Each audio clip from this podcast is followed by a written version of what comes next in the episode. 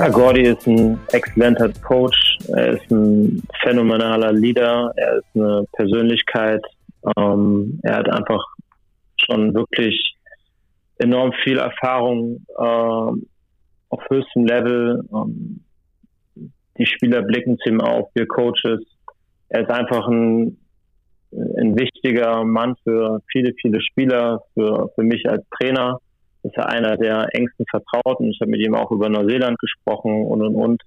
Das war Sebastian Gleim und von dem hört ihr in dieser Folge auch noch definitiv mehr in Richtung Weltmeisterschaft, in Richtung Neuseeland und so weiter und so fort. Und damit erstmal ein sportliches Willkommen hier bei Big Post Game, präsentiert von Tipico Sportwetten. Und Grüße gehen auch raus in die Basketballnation zu euch nach Hause und natürlich ins verschneite München. Grüß dich erstmal, Robert.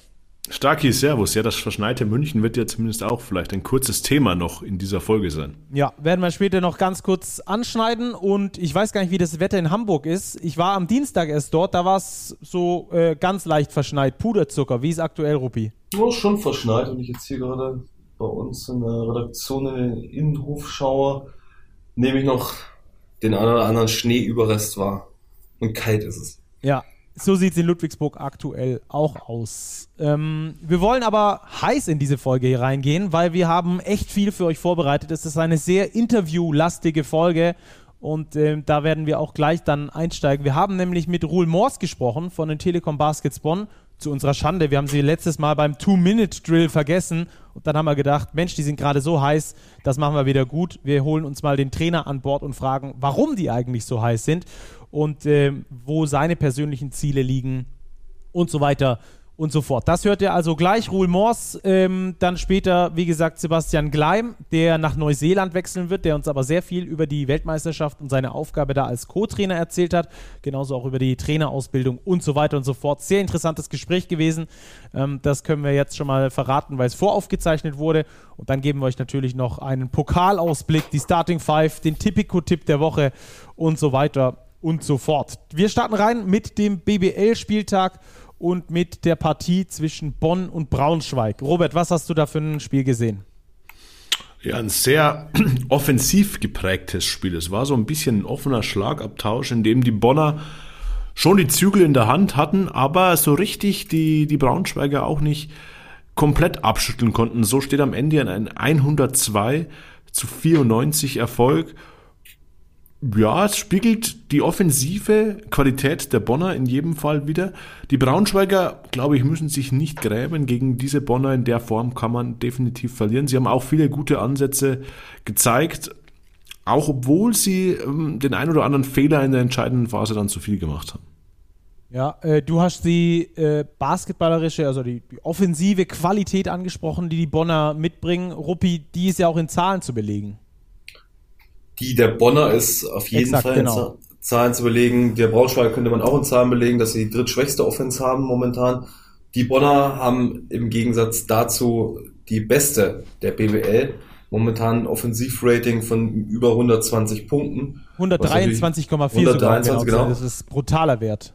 Genau, also massiv gut in jedem Fall. Und das finde ich dahingehend beeindruckend, dass die Mannschaft ja von Position 1 bis 12 komplett neu zusammengestellt ist und dass das zu einem doch noch immer so vergleichsweise frühen Zeitpunkt der Saison schon so gut klickt, verdient Respekt. Auf jeden Fall. Ähm, vor allem finde ich den Fakt sehr interessant. Sie spielen die viertmeisten Assists. Das sind 19,3 im Schnitt. Ähm, das wirkt erstmal relativ viel, aber wenn wir auf die Assist Percentage schauen, dann liegt die bei 59 Prozent. Also 59 Prozent der erzielten Körbe geht ein Assist voraus und damit sind sie nur im Mittelfeld der Tabelle. Das äh, schwankt dann immer so ein bisschen in den Zahlen, je nachdem, wie schnell die Mannschaften spielen, wie viele Angriffe sie haben, wie viele Abschlüsse sie haben. Daher kommt dann diese äh, Differenz. Äh, gleichzeitig die Assists hast du angesprochen, ähm, beziehungsweise das gute Zusammenspiel in der Offensive von der neuen Mannschaft. Äh, gleichzeitig finde ich auch sehr interessant, dass sie die drittwenigsten Turnover im Schnitt haben mit unter 12 aktuell als Mannschaft. Das ist ein sehr guter Wert. Und dazu ähm, auch bei der Turnover Percentage bei nur 16,2 Prozent ihrer Angriffe in einem Turnover enden. Auch das ist äh, der drittbeste Wert in der Liga. Äh, auch das spricht dann für das gute Zusammenspiel, dass das schon früh offensiv funktioniert. Warum das so ist, Ähm, warum das äh, schon früh so funktioniert, das haben wir mit Ruhl Mors besprochen. Mit dem haben wir natürlich auch gesprochen, wie er es schafft, immer wieder aus kleineren Ligen unbekannte Namen zu holen und die dann so zu entwickeln, was eigentlich sein Rezept hinter dem Scouting ist. Und wir haben auch äh, über ihn und äh, seine persönlichen Ziele noch gesprochen. Das Interview mit Ruhl Mors, das hört ihr jetzt. So, bei uns ist jetzt Ruhl Mors. Grüß dich erstmal, Ruhl. Danke, dass du dir die Zeit nimmst. Ja, sehr gern, sehr gern. Ruhl, wie ist es denn? Äh, du bist frisch mit dabei in Bonn. Na gut, ganz so frisch ist es nicht mehr, aber seit dem Sommer hast du dich schon in Bonn akklimatisiert.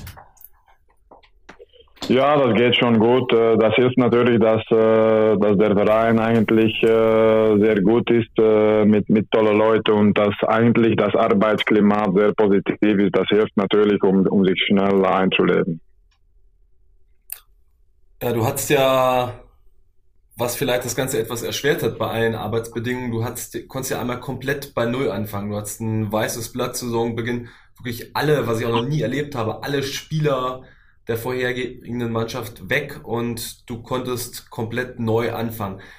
War das vielleicht sogar für dich ganz angenehm, weil du das Team wirklich von eins bis zwölf nach deinen Vorstellungen zusammenstellen konntest?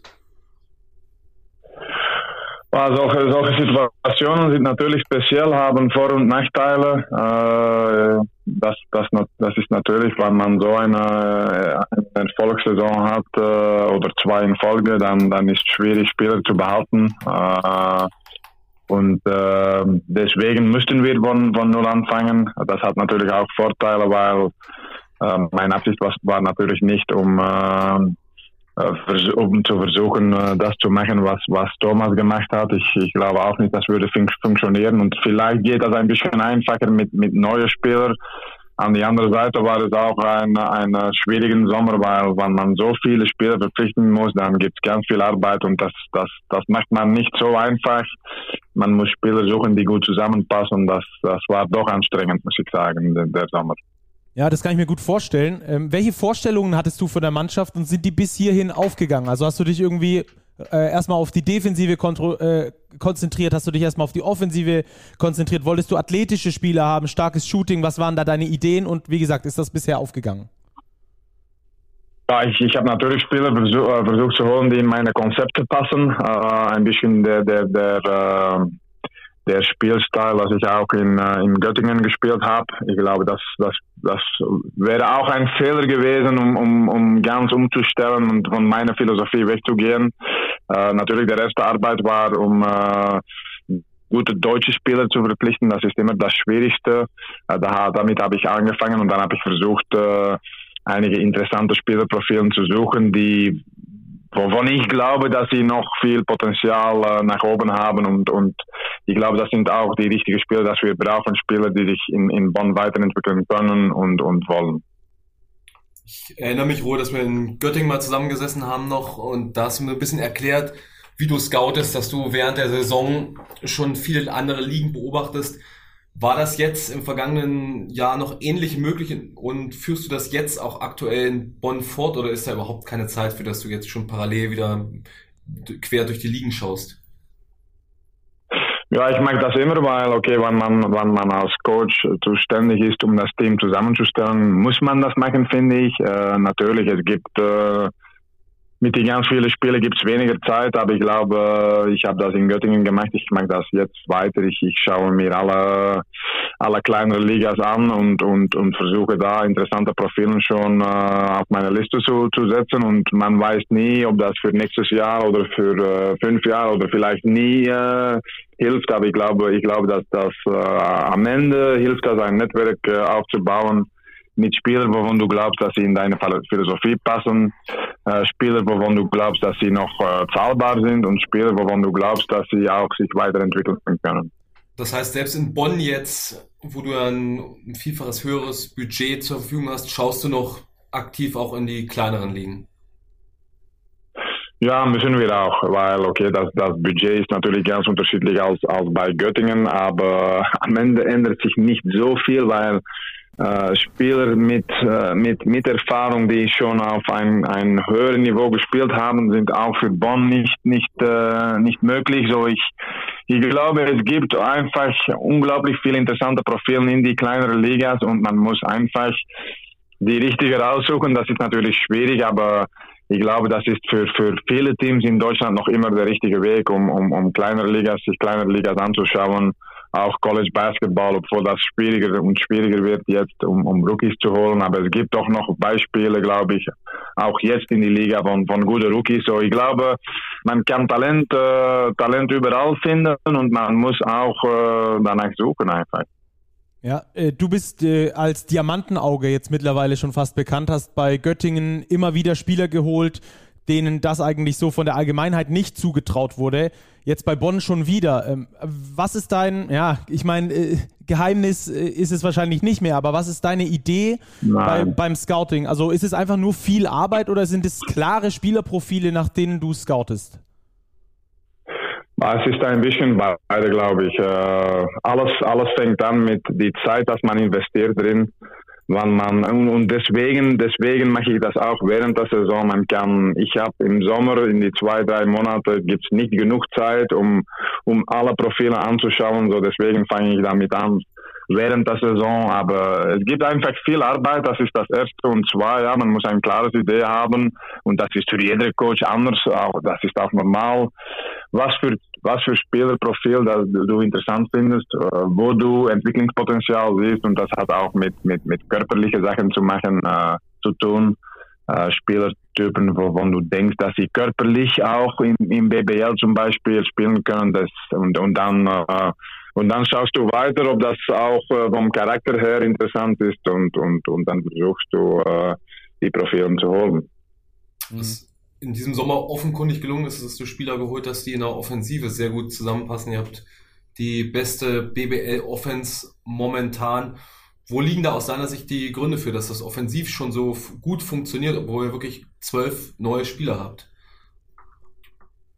Einfach weil wir, glaube ich, eine gute Mischung haben zwischen, äh, zwischen Spielern, die von, von draußen treffen können, aber wir haben auch, äh, auch glaube ich, genug äh, Inside-Potenzial und, und das ist immer die Balance, die ich suche, um, um eigentlich äh, nicht nur ähm, äh, auf die Aufbauspieler zu rechnen, aber auch äh, die große, die große Spieler Inside zu, zu haben und auch äh, mit, mit einzigen Wings, äh, äh, große, große Guards eigentlich, die wir auch im Post bringen können. Und ich glaube, die Mischung, die funktioniert, aber wie gesagt, es ist nur, äh, nur zehn Spieltage weit und äh, das ist noch sehr früh, um da schon, äh, schon viel über zu sagen, glaube ich.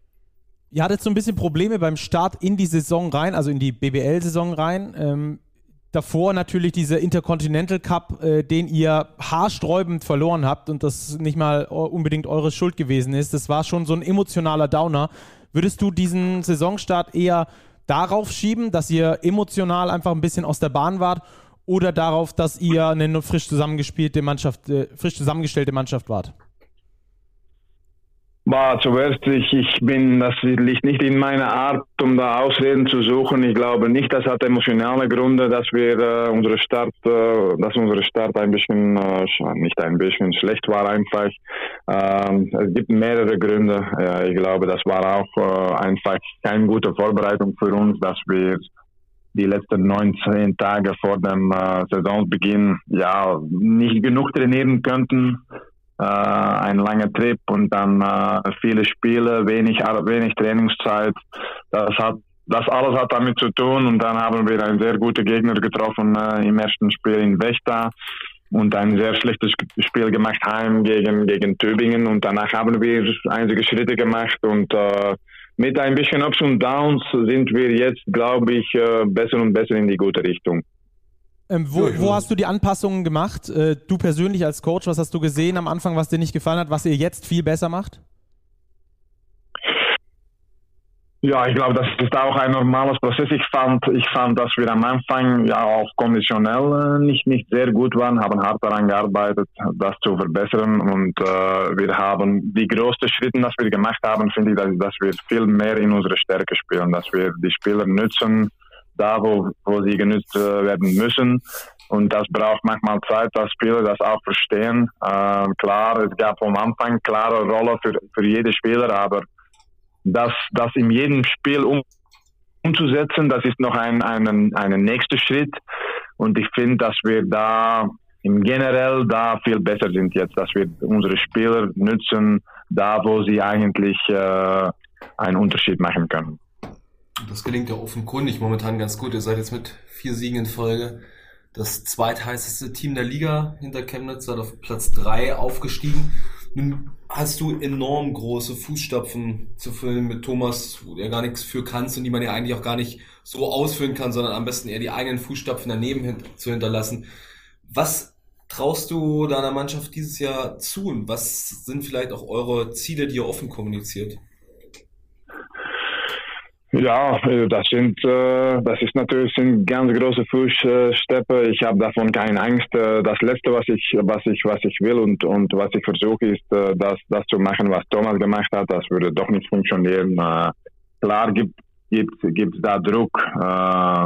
Persönlich liebe ich das. Ich, ich, ich habe keine Angst vor die Herausforderung.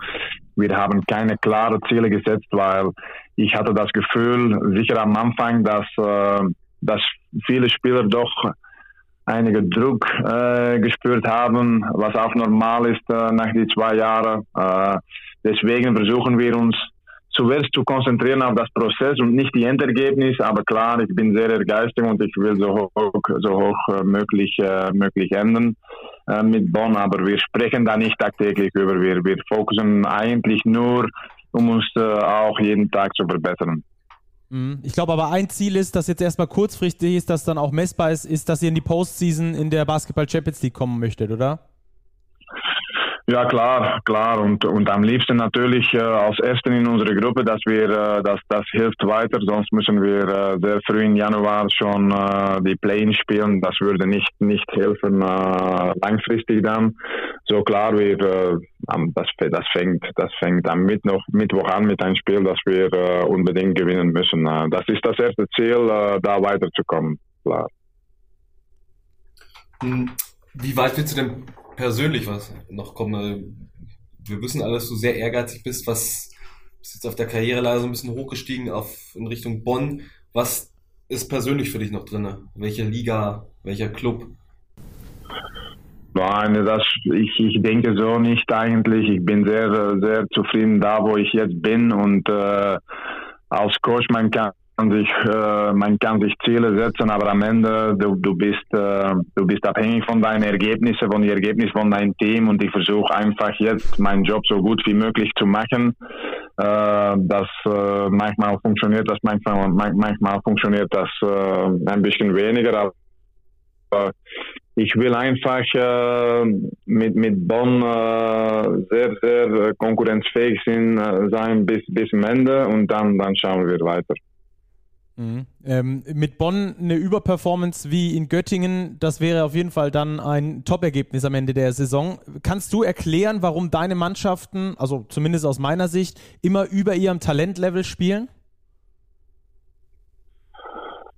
Bah, ich glaube, dass wir äh, zuerst man, man äh, als Coach, man ist auch abhängig von den Spielern und man, man muss immer Kredit geben an die Spieler äh, klar, äh, wahrscheinlich mache mach, mach ich und meine, meine, meine Co-Trainer, weil das ist eine, eine gesamte Arbeit natürlich, das ist nicht nur, äh, nur meine Arbeit, sicher nicht. Äh, vielleicht machen wir einzige gute Sachen. Ich glaube, wir kreieren ein, ein Klimat, wo, wo die Spieler sich mit, mit den nötigen Freiheiten doch entwickeln können, aber auch, wie gesagt, mit klarer Rolle, dass äh, Freiheit heißt nicht, dass alles erlaubt ist, dass jeder Spieler äh, zum Beispiel Pick and Roll spielen muss. Das, das hat nichts mit Freiheit zu tun, aber ich, ich versuche, die Spieler äh, zu verstehen zu lassen, dass sie, wenn sie in unsere Konzepte glauben, dass das auch für ihre Karriere gut ist. Und das hilft natürlich, dass einige Spieler schon äh, gute Schritte gemacht haben, nach, nachdem sie bei mir gespielt haben. Aber es gibt kein, es gibt kein geheimes Konzept oder etwas. Ich glaube, dass ich glaube, ich glaube an äh, harte Arbeit und meine Co-Trainer auch. Die arbeiten auch sehr hart und dann deswegen passt das äh, manchmal. Ja, aber dass das zu funktionieren scheint, ist ja auch sehr offensichtlich. Du hast viele Spieler, die dir auch hinterher wechseln teilweise, die ein zweites Jahr bleiben, obwohl sie anderweitig höhere Angebote bekommen haben. Jetzt aktuell hast du Tipp Harpe und Harold Frey mitgenommen aus Göttingen und du hast ja auch selber deine Erfolge angesprochen mit Spielern, die danach in höhere Ligen gewechselt sind.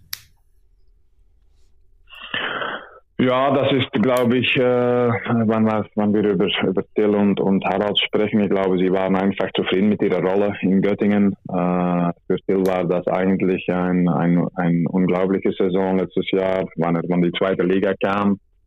Und ich glaube, jetzt, jetzt Bonn ist für ihn auch ein nächster Schritt. Er macht das auch ganz gut. Und für Hauer eigentlich auch. Habe ihn in die zweite Liga in Spanien geholt. Äh, hat dann eigentlich äh, sich sehr, sehr, gut weiterentwickelt in, in, in, äh, in Göttingen. Und jetzt ist das für ihn auch wieder ein nächster Schritt mit, mit, äh, mit einem europäischen Wettbewerb. Äh, und, und ich glaube, das hat einfach funktioniert. Und, und ich glaube, das war für Harald der Wahl war, war relativ einfach, weil er natürlich, er wollte einen Schritt machen und wenn er das machen kann mit einem Coach, den er erkennt, das, das ist für ihn auch natürlich äh, einfacher. Ja, die zwei sind ja auch dann so ein absolutes Beispiel für deine Arbeit. Beide aus der zweiten Liga geholt, unter dir so weit entwickelt, dass sie jetzt in der Basketball Champions League eine gute Rolle spielen und bei einem absoluten Playoff-Contender ebenfalls eine, eine richtig gute Rolle spielen.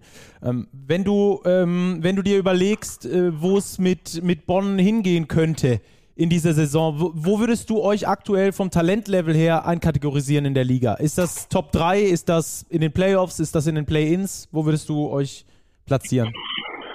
Ich glaube, wir müssen, wir müssen die Playoffs, äh, das muss, das muss ein, äh, ein Ziel sein, zumindest. Äh, ich glaube, von Talent her passen wir auch in die erste sechs rein, finde ich. aber wie gesagt, es gibt, es gibt ganz viele interessante Teams, finde ich, dieses Jahr und, und alles ist näher an, aneinander und manchmal braucht man auch, auch ein bisschen Glück und, und mit, mit Verletzungen und so, so weit, so weiter aber ich finde, wir müssen das, das muss unser Ziel sein, finde ich, ja.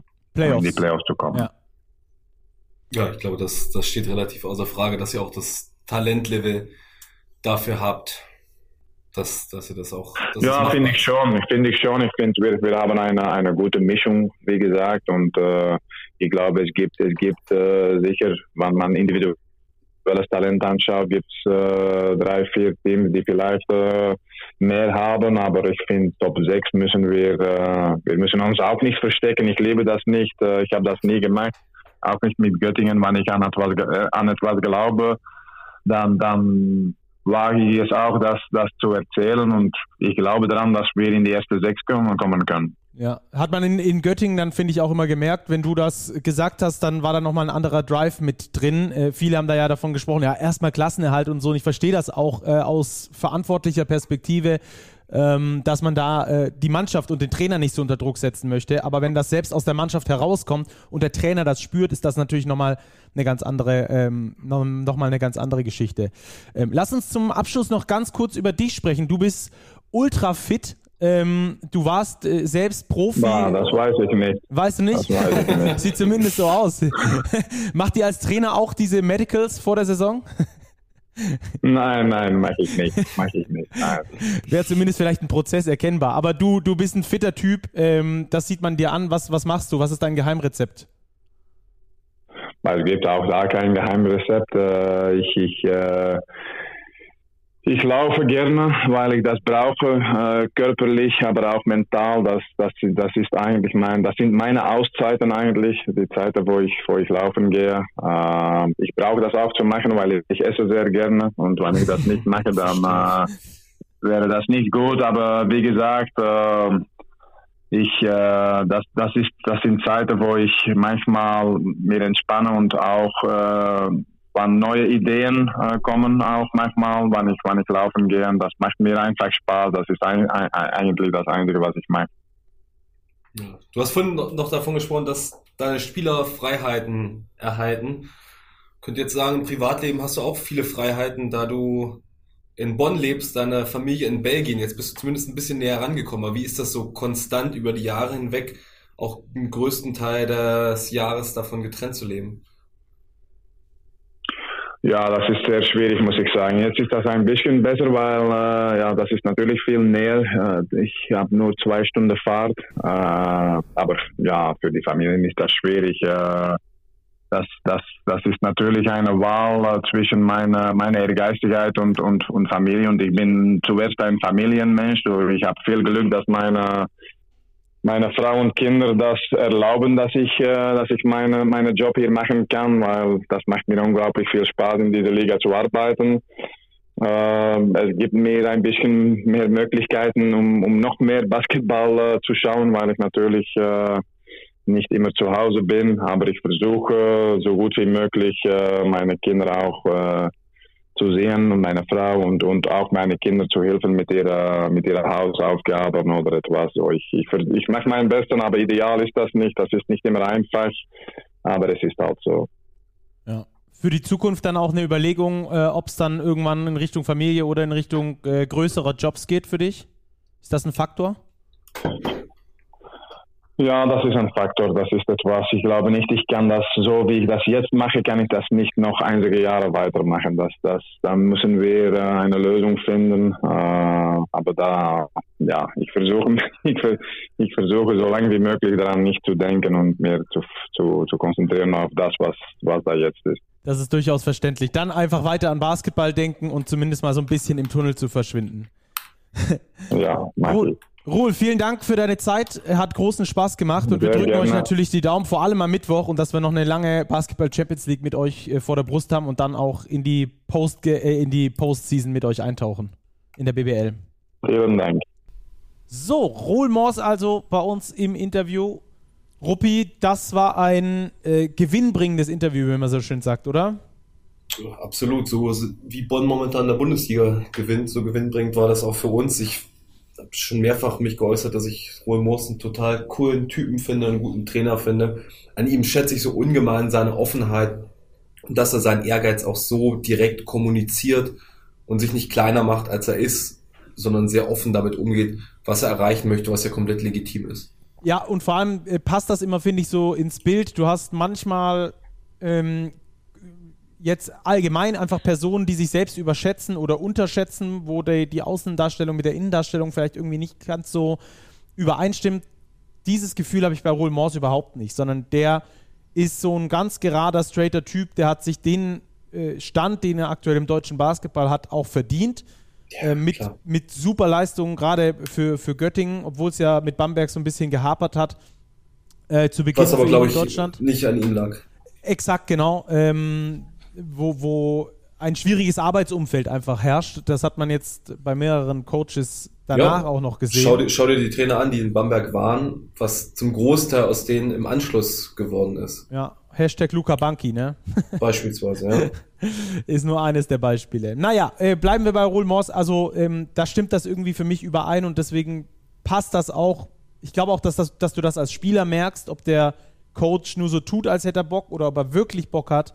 Ähm, und Roulmans hat tatsächlich wirklich Bock und der will jetzt mit den Telekom Baskets Bonn hoffentlich dann am Mittwoch auch erfolgreich sein. In Riga übrigens gegen Holon in der Basketball Champions League äh, unter Ausschluss der Öffentlichkeit, weil eben ein israelisches Team äh, daran beteiligt ist. Ich glaube, das Spiel sollte ursprünglich woanders stattfinden ähm, und wurde dorthin nur verlegt.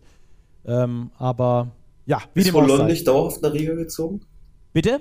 Ist Holon nicht dauerhaft nach Riga gezogen? Äh, kann auch sein. Vielleicht hatte ich da eine falsche Info. Das wäre dann nach Prometei das zweite ausländische Team, das in Riga zu Hause findet. Ja, ich dachte erst, dass das Spiel in Serbien irgendwo angesetzt war und dann nach Riga umgezogen kann, kann auch sein, aber auch sein. wie dem auch sei, äh, ja. brauchen wir hier nicht groß mutmaßen. Das also Ruhl Mors und die Telekom Baskets Bonn, die wir, wie gesagt, letzte äh, Woche vergessen hatten. Jetzt hatten wir sie groß mit drin und damit steigen wir ein in den Two-Minute-Drill, den wir heute auch äh, wieder kurz halten wollen für euch. Und wir starten mit dem Freitagsspiel. Ich würde mal reinstarten, wenn es für euch in Ordnung ist. Ich habe das Spiel nö. nämlich kommentiert. Ähm, nö, hast du gesagt? Dann bitte mach. sehr. Nö, nö, mach mal. Würzburg gegen Fechter. Würzburg gewinnt mit zwölf Punkten Unterschied. Ähm, Würzburg mit einer exzellenten defensiv, ähm, mit einem exzellenten Defensivspiel haben ja die beste Defensive der Liga, haben das wieder gezeigt, vor allem in Persona von Javon Bass, der Tommy QC komplett kalt gestellt hat. Ähm, es gab da eine Timeout zur Mitte, zweites Viertel. QC hat gerade so ein bisschen Feuer gefangen. Da hat Filipowski gesagt, Bass, du nimmst den und der kriegt keinen Ball mehr. Und Fechter hat ihn versucht, zu Offball einzub einzubinden, Tommy QC. Ähm, hat er nicht, hat nicht funktioniert, weil Bass ihn so gut verteidigt hat, dass er kaum einen Ball gesehen hat. Ähm, dazu Sexelias mit sieben Offensiv-Rebounds. Ähm, die Würzburger einfach zwei Energielevel über den äh, Jungs aus Fechter und deswegen am Schluss verdient gewonnen. Ähm, Fechter kühlt so ein bisschen ab, auswärts zumindest. Mal schauen, wie das weitergeht. Hatten ja sehr viele Heimspiele zu Beginn der Saison. Da werfen wir unser Auge drauf. Auf jeden Fall gewinnt Würzburg verdient gegen Fechter. Da kann man übrigens auch nochmal den Bogen spannen. Javon Best wurde nämlich von wem in die BBL geholt? Rulmors. Richtig. Ja. Auch ein spannender Side-Fact bei diesem Spiel: beide Teams mit der exakt gleichen Field Goal Quote. 25 Ach, von 64. Der Unterschied lag dann eindeutig an der Freiwurflinie, als die Würzburger nämlich 34 Versuche zugesprochen bekamen, 28 versenkt haben. Fechter 14 Versuche weniger, dementsprechend auch weniger Punkte erzielt. Da lag der Unterschied. 30 ja. gezogene Fouls von Würzburg. Und kann ich dir auch erklären, das lag nicht daran, dass die Schiedsrichter irgendwie einseitig gepfiffen haben, sondern dass die Würzburger einfach so viel aggressiver waren, gerade in der Bewegung zum Korb, ähm, dass, äh, dass es einfach dazu kommen muss, dass du das Ding entweder reinmachst oder gefault wirst. Das hat mir bei Fechter auch so ein bisschen gefehlt. Ähm, übrigens vor den Augen von Gordy Herbert, der mit in der Halle war ähm, und Johann Grünloh unter anderem beobachtet hat. Und äh, Gordy Herbert und unser Podcast könnt ihr euch schon mal hinter die Ohren schreiben. Da wird vielleicht auch noch was kommen im Dezember. Und verschweig mal nicht, wer den auch interviewt hat in der Halbzeit, ne? Ich meinst du? Ja. Ja, gut. Halbzeitinterview. Äh, ist dann halt mal so, dass einem der Weltmeistertrainer vors Mikro läuft. Machen wir weiter mit äh, Göttingen gegen Bamberg. Ähm, wer will? Kann ich gerne übernehmen. Ja, ja, mach mal. Göttingen gewinnt. Wichtiger Sieg im Tabellenkeller 92-85, obwohl sie ganz schön ausgereboundet werden von den Bamberg Baskets. Bamberg schnappt sich 10 Rebounds mehr, darunter 14 Offensivrebound insgesamt. Aber sie haben einfach zu schwache Quoten, vor allem von außen. 5 von 21, 24 Prozent von der Dreierlinie. Das ist dann zu wenig. Und wenn der Topscorer mit Zach Copeland auch einen relativ gebrauchten Tag erwischt, nur drei von zehn wirft, dann langt das nicht gegen eine BG Göttingen, die offensiv wirklich gut im Rhythmus war. Das war ja in den letzten Wochen nicht immer der Fall. Ähm, von außen gut geworfen hat, aber auch am Korb gut gescored hat. Ähm, wir werden den ein oder anderen Spieler vielleicht auch in der Starting Five wieder hören. Daher ein verdienter Sieg der BG Göttingen und ein ganz wichtiger Sieg im Tabellenkeller und mal wieder äh, unter Beweis gestellt, dass die Bamberg Baskets eine der Wundertüten dieser Liga sind. MBC gegen Hamburg, das waren die Hamburger ja zu Beginn. Ja, nee, eigentlich weniger, weil man erwarten konnte, dass es nicht so gut läuft. Äh, mittlerweile hat sich das komplett gedreht, Ruppi, auch im Spiel gegen den MBC. Warum? Ja, die Hamburger sind aus meiner Sicht, haben sich aus dem Abstiegskampf verabschiedet und die muss man für die Play-ins auf jeden Fall auf die Rechnung jetzt mittlerweile nehmen. Gegen MBC war das nicht mal ein herausragendes Spiel, aber man erinnert sich an den Saisonbeginn, da war, wäre auch ein herausragendes Spiel mitunter vielleicht gar nicht ausreichend gewesen, um zu gewinnen. Und das, da waren echt schlechte Spiele dabei. Und das war jetzt, sie haben das zweite Viertel relativ deutlich gewonnen, als sie angefangen haben, ein bisschen zu verteidigen, den MBC nicht ganz so viele Offensivrebounds zu gestatten. Das hat komplett gereicht. Die anderen drei Viertel haben sie verloren, das Spiel aber unter Kontrolle gehalten. Beim MBC muss man dazu sagen, hat natürlich Martin Bräunig gefehlt. Das war schon deutlich spürbar, dass auch dann gerade die Tower Center schalten und walten konnten, wie sie wollen. Alexander Jeva als Topscorer, Wobo, der wieder sehr stark war. Und was ich auch beeindruckend finde bei den Towers ist die Entwicklung, die Aljami Durham genommen hat, der zu Saisonbeginn wirklich überfordert wirkte, kopflos schien als nicht nomineller Point Guard und jetzt so souverän da die Züge in der Hand hält und ganz gekonnt Regie führt. Witzig fand ich, ähm, das hatte Ed Kearney in einem ja, das Spiel kommentiert und hat in einem Moment, hat er, glaube ich, darauf hingewiesen, dass man jetzt in irgendeiner Hinsicht für den MVP schon abstimmen kann, was das doch gar nicht so ganz mitbekommen, aber anscheinend online über ein Zuschauervoting, was natürlich unsäglich früh ist nach ja, zehn Spieltagen. Kann ich, kann ich gleich was zu sagen? Okay, dann sagt er mal was dazu, aber in dem Zusammenhang in aus dem Kopf könnte Jeremy Doham in meinen Top 5 MVP-Ranking nach 10 Spieltagen landen. Okay. Ähm, ja, mit dem, mit dem MVP-Voting hat es folgendes auf sich, dass man ähm, den, den, den äh, Monats-MVP wählen Ach, kann. den Monats-MVP. Exakt. Ähm, und das Ganze geht entweder, ich glaube, über die BBL-Homepage, aber auch über den QR-Code, der dann da immer wieder eingeblendet wird bei Dein, zweimal pro Spiel. Ähm, dann kann man da einfach den QR-Code scannen und dann den Monats-MVP abstimmen während der Spiele. Und wenn du abgestimmt hast, du hast eine Stimme pro Woche, was ich ziemlich cool finde. Und wenn du einmal abgestimmt hast, dann siehst du auch die aktuelle Top 10 der MVP-Kandidaten, die gewählt wurden. Also finde okay, ich ein ziemlich cooles Das kann ich nachvollziehen, ja, ja. Da hat sich die BBL wirklich richtig Gedanken gemacht, auch in Interaktion mit den Fans zu kommen. Und ähm, finde ich eine richtig geile, eine richtig geile Neuerung, muss ich wirklich sagen. Ich hatte das auch zweimal angekündigt beim Spiel in Würzburg. Ähm, Finde ich mega geil, muss ich wirklich ja. sagen. Das hat es damit auf sich. Dann bin ich da voll dabei. So, dann gehen wir rüber. Apropos MVP. Ähm, da war ja Javon Jackson zumindest mal ein ganz early Pick, Robert, bei den MVPs. Ähm, aber in diesem Spiel gegen Kreilsheim schwierig. Ah, Foul Trouble. Das war der Punkt. 16 Minuten nur für Tübingens Topscorer. Fünf Fouls dann raus gewesen. Das ist aber nicht die Geschichte dieses Spiels, sondern wir haben das größte Comeback der bisherigen Saison wahrscheinlich gesehen, nämlich die Hakro Merlins Kreilsheim drehen einen 26 Punkte Rückstand in heimischer Halle und gewinnen das Ding noch gegen die Tigers, Tigers Tübingen 87 84. Letztes Viertel 30 zu 14, zwischendurch stand es glaube ich 50 zu 76 mal aus Kreisheim Sicht. Also das war schon hauchdünn, dass das hier die nächste Pleite setzt. Aber vielleicht ist das jetzt auch so ein Sieg, der Kräfte freisetzt, weil das war ein Big Game. Tübingen hätte durch einen Sieg auf vier Siege stellen können, wäre damit drei Siege plus direkter Vergleich schon vor Kreuzheim gewesen. So ist alles jetzt einen Sieg auseinander und alles total eng im Tabellenkiller. Tübingen jetzt auf Platz 13 mit drei Siegen, die Hakro Merlins immer noch letzter, aber mit zwei Siegen. Das heißt, da haben wir sechs Mannschaften binnen eines Sieges und ja, in der Hinsicht wirklich ein Big Game für die Hakro Merlins. Entscheidender Mann, Maurice Stuckey, der in der Crunch Time wirklich vorangegangen ist und ultra wichtige Würfe vor allem von außen getroffen hat. Ja, Jussi Laxo, der wieder so ein bisschen mehr Feuer entfacht hat, der auch äh, da für den Turnaround gesorgt hat.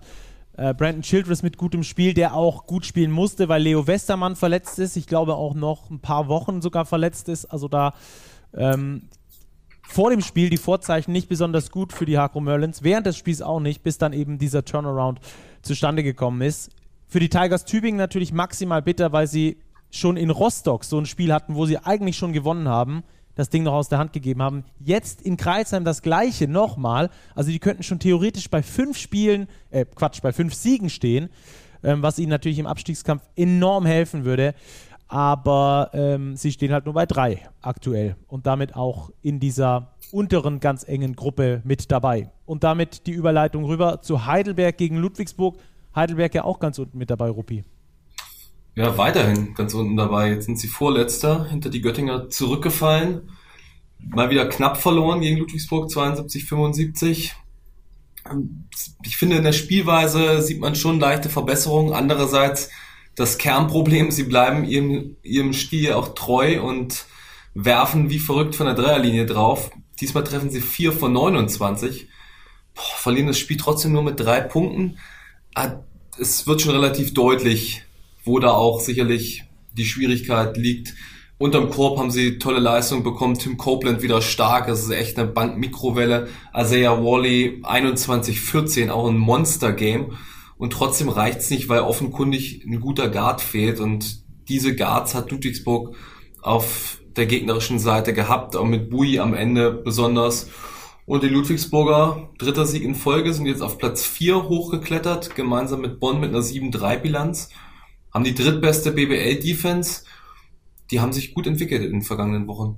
Die haben sich enorm gut entwickelt, ja, bin ich voll bei dir. Ähm, auch die hatten so ein Schlüsselerlebnis äh, gegen Stettin in der Champions League schon weit hinten gelegen und es dann doch noch gedreht und ähm, da irgendwie so ein bisschen den, den Motor gezündet, auch wenn es so ein ein bisschen in Up and Down weiterging, aber Ludwigsburg aktuell ähm, auf einem ganz guten Weg. Übrigens, äh, die Academics haben einen guten Guard oder brauchen einen guten Guard, wie du es schon richtig gesagt hast, Rupert. Haben sich da ja auch von Mike McGurl getrennt vor wenigen Wochen. Dieser Guard ist jetzt äh, angekommen. Es ist Josh Gray, wurde heute offiziell verkündet, wurde während des Spiels bzw. nach dem Spiel ähm, schon im VIP-Bereich, glaube ich, ähm, schon gesagt, dass der kommen wird. Josh Gray, ähm, Ex-NBA-Spieler bei Real Betis unter anderem gewesen in der ACB. Der kommt jetzt also zu den Heidelbergern und soll das entsprechende Puzzleteil sein, um da auf der Guard-Position nochmal ein bisschen nachzubessern.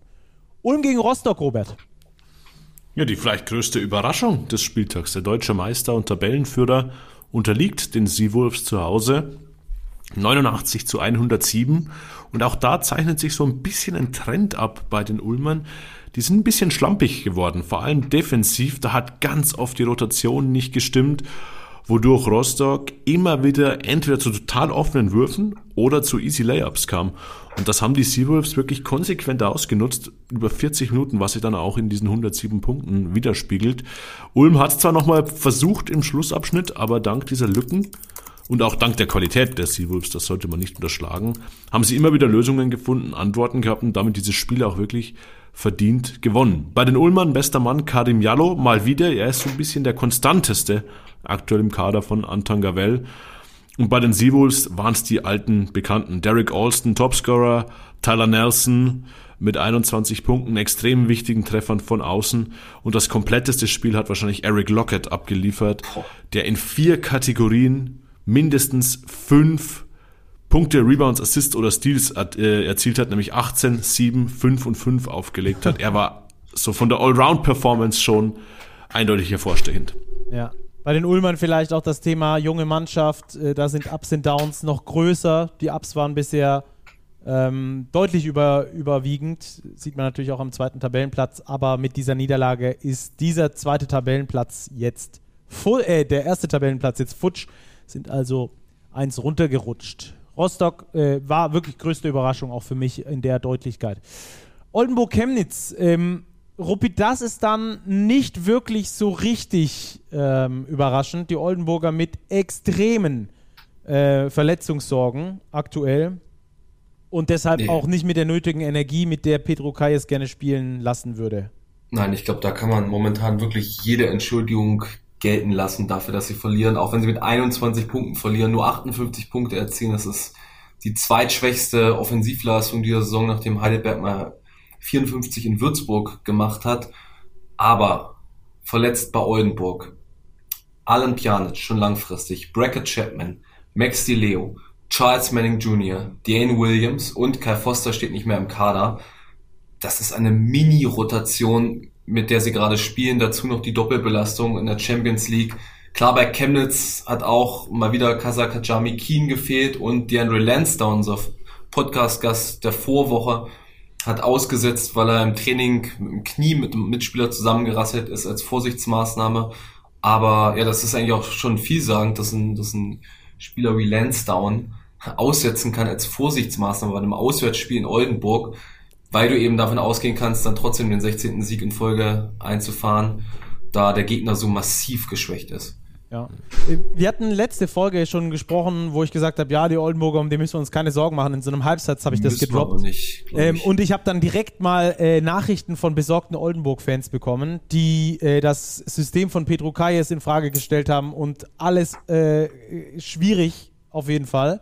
Ähm, auch der schönen Dank-Thread ähm, ist da ein bisschen übergelaufen in Oldenburg. Aber ich glaube nach wie vor, Oldenburger, ihr müsst euch keine Sorgen machen. Ja, was will man denn machen, oder? Die Idee, genau, die, die Spielidee von Pedro Kayas ist dieses hochenergetische.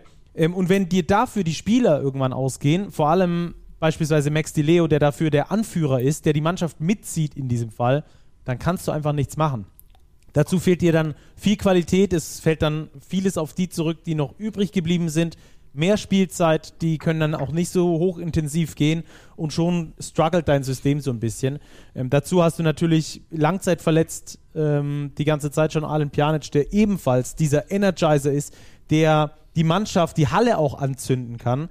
Ähm, und wenn dir halt die entsprechenden Bausteine äh, fehlen für deine Art und Weise des Basketballs, dann läuft es mal eine Zeit lang nicht so gut. Aber ich glaube, wenn alle fit sind, dann ist Oldenburg eine der Top 4 oder 5 Mannschaften in der BBL und äh, klarer Halbfinal-Contender für mich. Aber ähm, jetzt aktuell sieht es halt nicht so richtig gut aus. Vor allem, weil die Chemnitzer auch über die Energie kommen und dann äh, siehst du da recht schnell recht schlecht aus.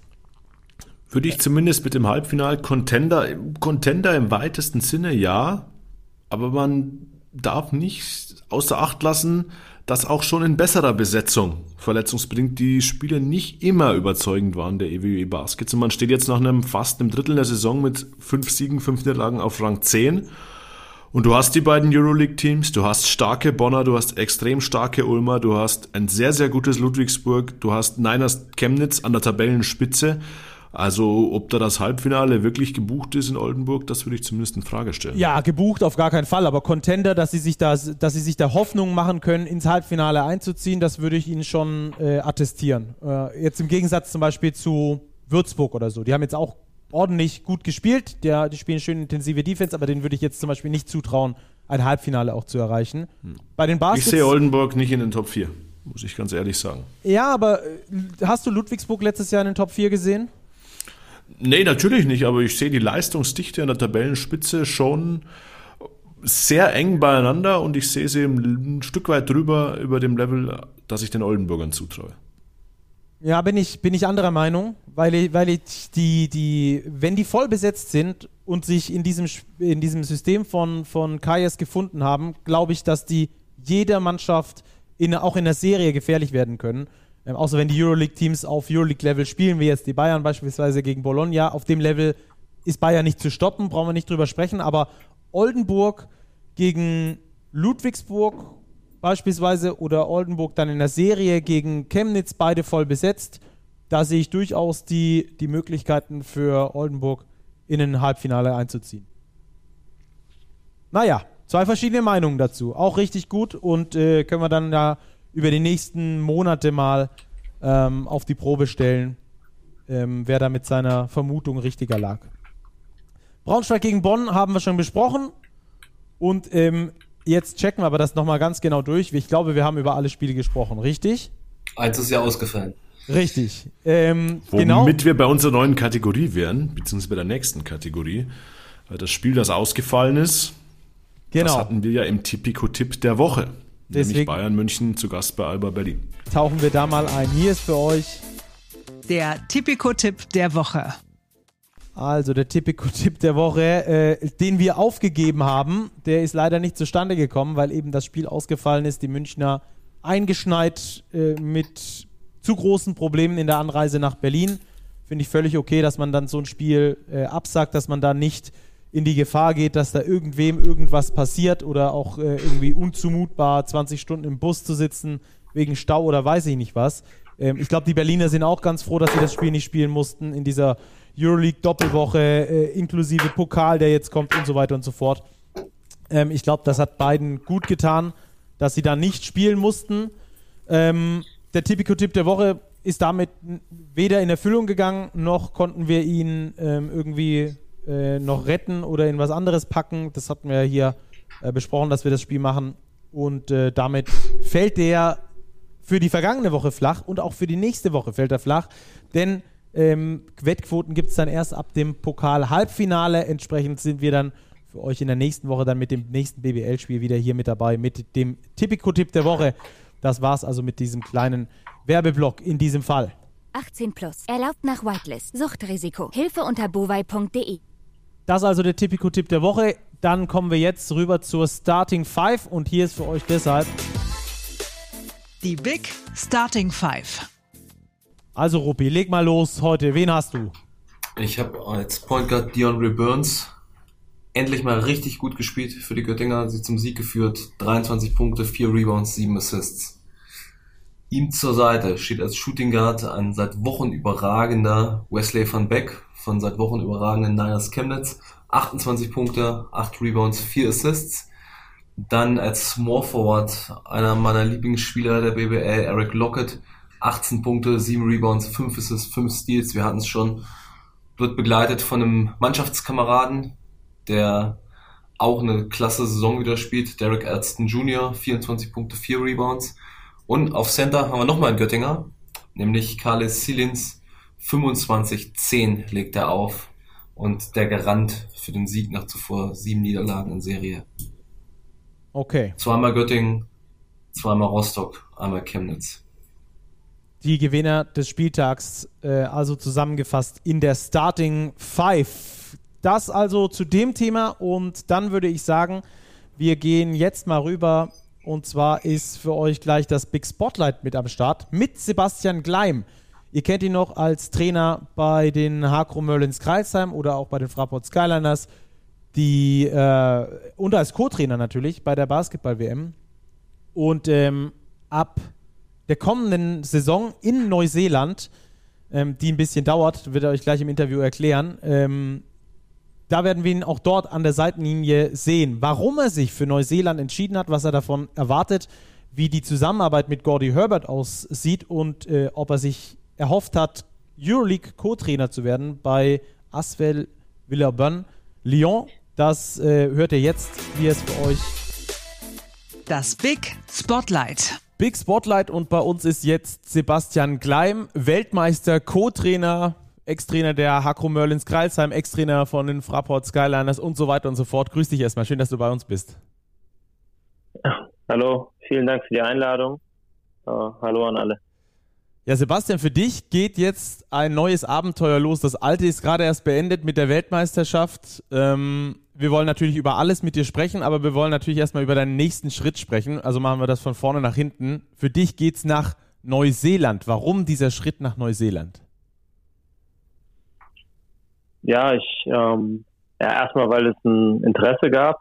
Ähm, wir haben als Familie uns so die Timeline gesetzt, dass ähm, wir bis 2025 ähm, sehr, sehr offen sind für verschiedene Abenteuer. Das wird ein großes Abenteuer und äh, weil da unser Sohn in die Schule kommen wird ähm, und wir dann eben vor einer Entscheidung stehen, ähm, wo das sein wird. Ähm, und dann kam aus dem Netzwerk ein, ein, Interesse und äh, ja, Gespräche, mehrere Interviews und ähm, dann haben wir uns dafür entschieden, als Familie ja, diesen, diese Chance, diese einmalige Chance anzunehmen und ähm, ja, eine Situation zu schaffen, in der wir sowohl in Deutschland leben, aber dann in Neuseeland arbeiten und dann mit der ganzen Familie in Neuseeland leben, äh, anzupacken und freuen uns äh, riesig drauf und sind natürlich äh, super aufgeregt und ähm, fiebern jetzt auf den Start in Neuseeland hin. Ja, das ist ja, du hast eben angesprochen, so ein bisschen aus dem Netzwerk gekommen. Neuseeland ist nicht der naheliegendste Standort für einen deutschen Trainer.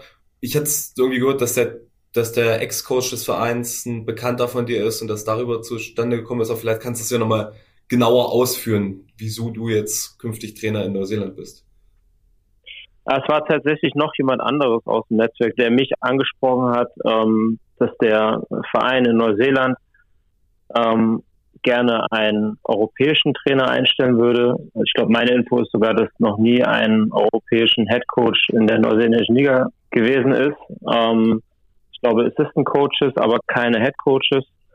Ähm, und dann haben wir uns, wie gesagt, ähm, ja, ähm, unterhalten, mehrere Interviews geführt und ähm, der ähm, Vorgänger, der Head Coach, ähm, er war mal Assistant Coach in Chemnitz und äh, daher kennen wir uns. Das war ein, ein sehr guter Kontakt und wir haben eben äh, gesprochen über die Möglichkeit. Er hat mir das geschildert, wie es da in etwa ist und wir haben jetzt auch jetzt im Übergang Kontakte. Er arbeitet parallel noch für die Breakers, ähm, das beste Team in Neuseeland, die äh, in Australien spielen. Mit Parker und, Jackson ähm, Cartwright, ne? Richtig, er ist, äh, er ist der Point Guard. Finn Delaney ähm, spielt dort. Ähm, also ein paar bekannte Gesichter aus der BBL. Und genau, und so kam eins zum anderen. Ähm, und ja, vor knapp äh, zehn Tagen dann die Unterschrift. Und jetzt sind wir eben in Kontakt mit, ähm, mit allen dort vor Ort online. ähm, und auch mit dem ähm, meinem Vorgänger. Du wirst dort schon als äh, neuer Head Coach auf jeden Fall auf der Wikipedia-Seite von den Franklin Bulls äh, geführt. Soweit sind die auf jeden Fall schon mal, das ist gut. Ähm, wie ist die Liga und äh, wie ist dein Team dort einzuschätzen? Ich glaube hauptsächlich neuseeländische Spieler, ein paar äh, amerikanische noch dabei, aber hauptsächlich neuseeländische Spieler. Hast du da irgendwie schon einen Überblick, wie die, wie die Liga aussieht, wie dein Team aussehen wird? Ja, also ich übernehme die Franklin Bulls. Die Franklin Bulls sind ein Team, was, ähm, was es erst seit vier Jahren gibt, also ein junges Team. Äh, die Liga wächst, es kommt jetzt ein neues Team dazu, also es werden 13 Teams ähm, sein. Und die Voraussetzungen sind andere als jetzt in, in, in gewohnten Situationen. Das heißt, jedes Team hat das gleiche Salary Cap, also wie in der NBA. Es gibt äh, nicht die Möglichkeit, dass ein Team äh, das Fünffache an Geld hat oder mehr, sondern alle haben das Gleiche, maximal. Es gibt auch Teams, die unter dem Salary Cap bleiben. Und jetzt ist seit zehn Tagen die, äh, oder sagen wir, zehn bis 14 Tagen ist die Free Agency geöffnet, dass, ähm, dass man Spieler überhaupt verpflichten darf. Ähm, ja, und jetzt fighten alle Teams um die neuseeländischen Spieler, die sich halt auf die Teams aufteilen. Das sind zum, zum Teil ähm, Spieler der Tall Blacks, also der Nationalmannschaft. Das mhm. sind aber auch ähm, Spieler, die ähm, nebenbei auch noch was anderes machen und es sind Spieler, die ähm, aus den jüngeren Generationen nachkommen und eben ihre ihre Spots in den in den Teams suchen. Das sind so die drei Kategorien, die es gibt. Und dann gibt es natürlich Imports.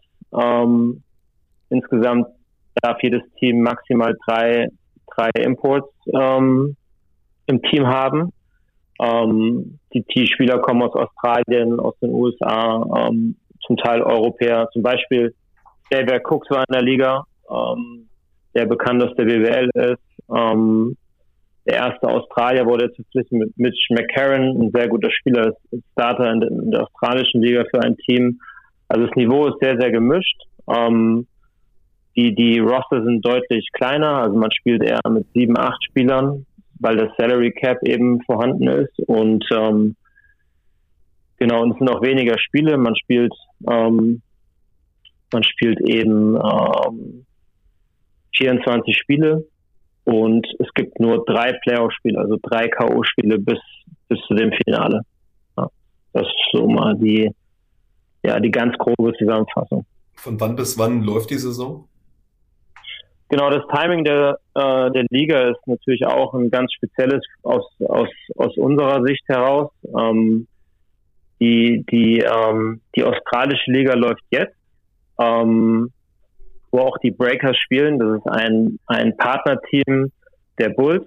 Ähm, das heißt, Spieler, die jetzt in Australien für die Breakers spielen, werden dann auch in meinem Team sein, ähm, weil die wird dann danach laufen. Also die Breaker spielen bis Februar, März und wir starten im Februar, März die Vorbereitung und haben dann Ende März unser erstes Spiel und das Finale ist am 21.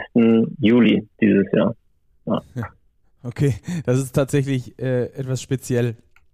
Ähm, genau. Wa ja. Was macht für dich den Reiz aus? Ist es so dieses Work and Travel, solange ich es noch kann, weil mein Kind noch nicht in die Schule geht? Ähm, ist es was Neues lernen? Ähm, ist, es, ist es einfach mal aus der Komfortzone rausgehen? Wo ist da dein Hauptantriebsfaktor?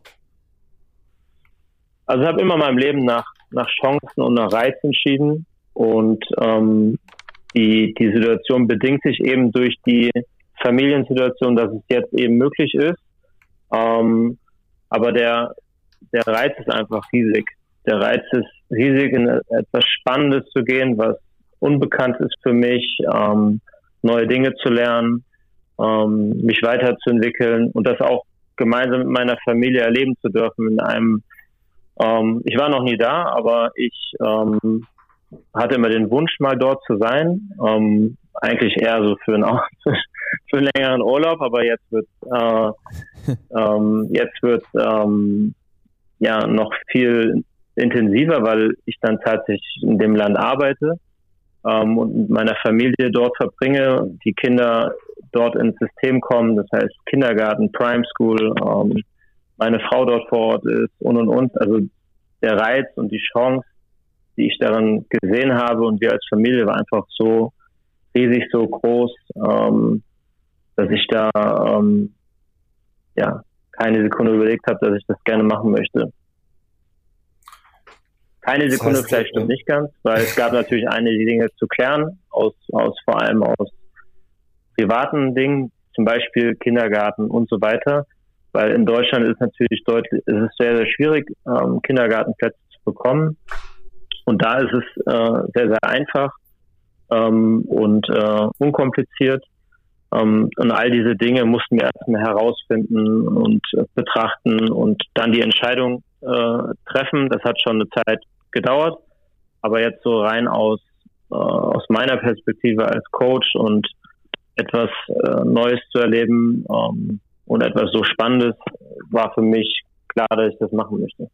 Das hat für dich aber so dieses klare Verfallsdatum 2025, bis dein Sohn in die Schule kommt und dann wollte er nach Deutschland oder Europa zurück. Nee, äh, wir haben es immer so gesagt, dass wir es dann neu bewerten. Mhm. Ähm, ich habe ich hab einen Zweijahresvertrag mit, mit einer Option auf ein weiteres Jahr. Und man weiß nie, was passiert. Wie gesagt, der Verein ähm, ist ein Partner der Breakers, die zu einer Zeit ähm, trainieren, spielen, in der ich, ähm, in der ich ähm, ja mit meinem Team, mit den Bulls nicht aktiv bin, sondern der Plan ist, dass ich dem, den Bulls helfe, ähm, in der Zeit im, im, im strukturellen Bereich, äh, im, im Vereins, in der Vereinsstrukturen ähm, und und und. Aber man weiß nie, was sich entwickelt. Ähm, deswegen erstmal völlig, völlig offen und ähm, ja, 2025 werden wir das neu bewerten, was dann der, der nächste beste Schritt äh, für unsere Familie ist. Hast du Angst ähm, oder hast du auch mit dem Gedanken gespielt, dass du hier in Deutschland, in Europa von der Bildfläche verschwinden könntest? Es gibt ja da so ein paar Beispiele. Sebastian Machowski beispielsweise, der lange in Deutschland Trainer war, dann nach China gegangen ist und seitdem ja so einfach für die, für, selbst für Insider schwer zu greifen ist, wo der gerade arbeitet, was der eigentlich gerade macht. Hast du da äh, auch einen Gedanken dran gehabt, dass dir das passieren könnte so? Nee, weil ich, ich den Reiz und die Chance im Vordergrund äh, stehen sehe. Ich arbeite seit über 20 Jahren im deutschen Basketball auf verschiedensten Ebenen. Ähm, ich bin grundsätzlich immer offen für Projekte, ähm, interessante und spannende Aufgaben. Und jeder, der mich kennt und der, der gerne mit mir zusammenarbeiten möchte, wird es auch 2025 oder 26 oder 27 wollen. Da bin ich auch fest von überzeugt. So und ähm, jetzt aber ähm, war das für uns, für mich die beste Entscheidung.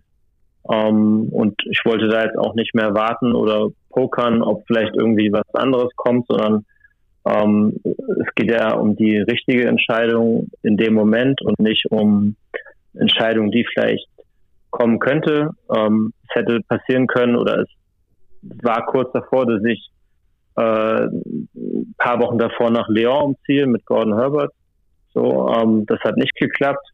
Jetzt ist es Neuseeland geworden. Ähm, ja, deswegen bewerte ich das nicht so, sondern beziehe das darauf, was, was für uns richtig ist als Familie und was, was den größten Reiz auslöst. Hm, was du gerade ansprichst mit, mit Gordon Herbert und Lyon, was ja eine, eine wirklich valide Option war. Was zeichnet denn für dich so die Zusammenarbeit mit Gordy aus, dass so, dass es auch bei der WM so erfolgreich funktioniert hat und ihr beide jetzt auch ein Duo geworden wärt in Frankreich? Ja, Gordy ist ein exzellenter Coach, er ist ein phänomenaler Leader, er ist eine Persönlichkeit, ähm, er hat einfach schon wirklich enorm viel Erfahrung äh, auf höchstem Level. Ähm, die Spieler blicken zu ihm auf, wir Coaches. Er ist einfach ein, ein wichtiger Mann für viele, viele Spieler, für, für mich als Trainer. Ist er einer der engsten Vertrauten. Ich habe mit ihm auch über Neuseeland gesprochen und und und. Ich denke, wir kennen uns einfach gut. Ähm, wir haben in Frankfurt lange zusammengearbeitet, auch als Trio mit Klaus. Ähm, das ist sehr vertraut, das ist eingespielt und jetzt ähm, hat sich jetzt natürlich auch nochmal weiterentwickelt. Ja, Gordy ist äh, nochmal in Situationen nach Frankfurt gewesen. Ich war Head Coach in der Bundesliga, ähm, habe einfach mich darüber auch äh, weiterentwickelt, um ihn auch noch mehr zu unterstützen, als ich es früher konnte, ähm, im taktischen Bereich und und und. Ähm, aber insgesamt jetzt bei der Weltmeisterschaft ähm, war einfach ähm, der größte Faktor dieser diese Geschlossenheit, diese Gemeinsamkeit, diese ähm, unglaubliche ähm, Qualität, die wir mit den Spielern hatten, aber auch im Staff.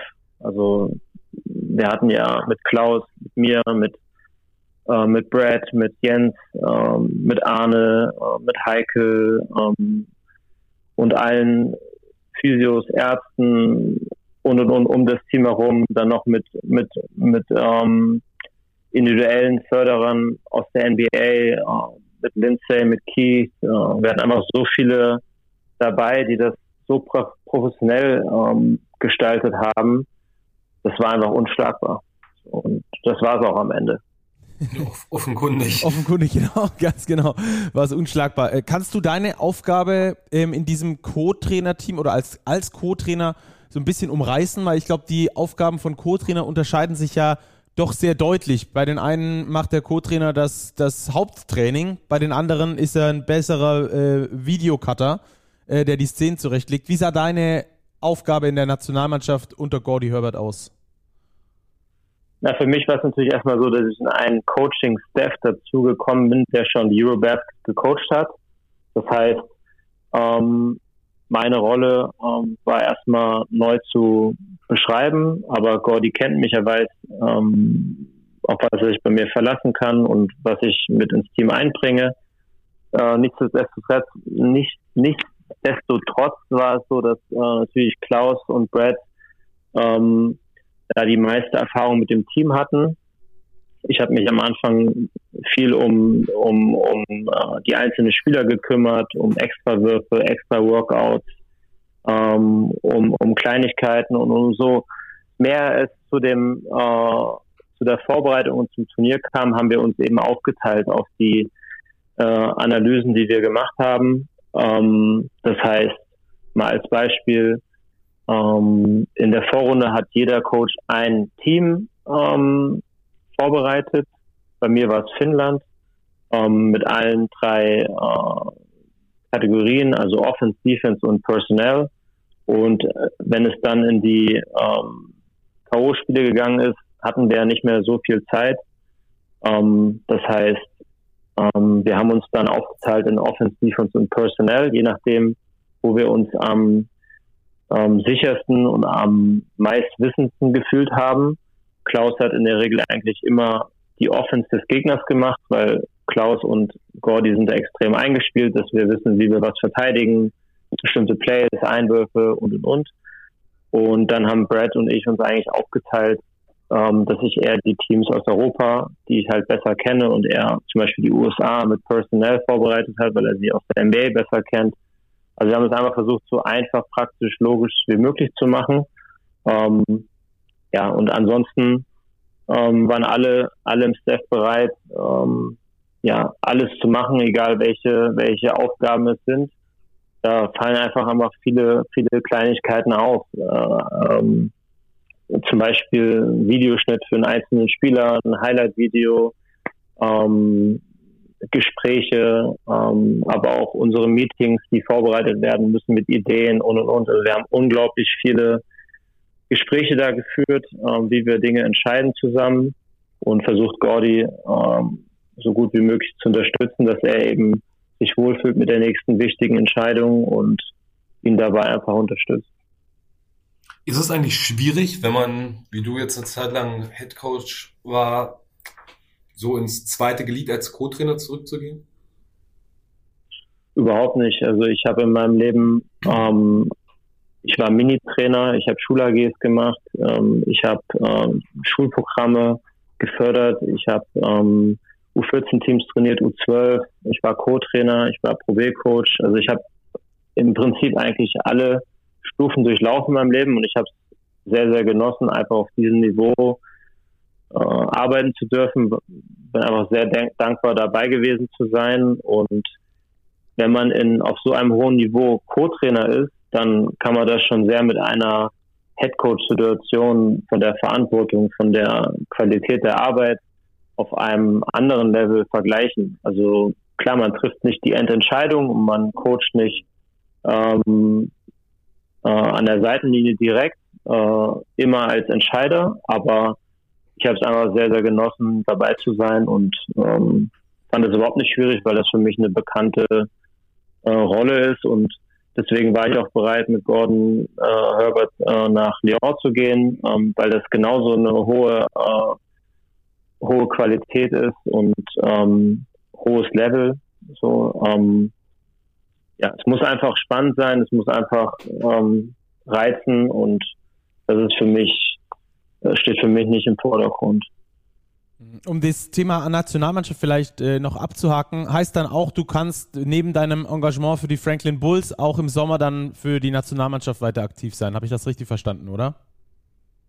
In der Theorie ja. Also die ähm, Bulls und auch das Land sind sehr ähm, ja, Nationalmannschaft ähm, also die, die All Blacks als Rugby-Team sind natürlich das Aushängeschild. Ähm, die Tor Blacks, das sind die Basketballer, die sind extrem wichtig. Ähm, und genauso das gilt auch für mich. Also das ist alles vertraglich geklärt.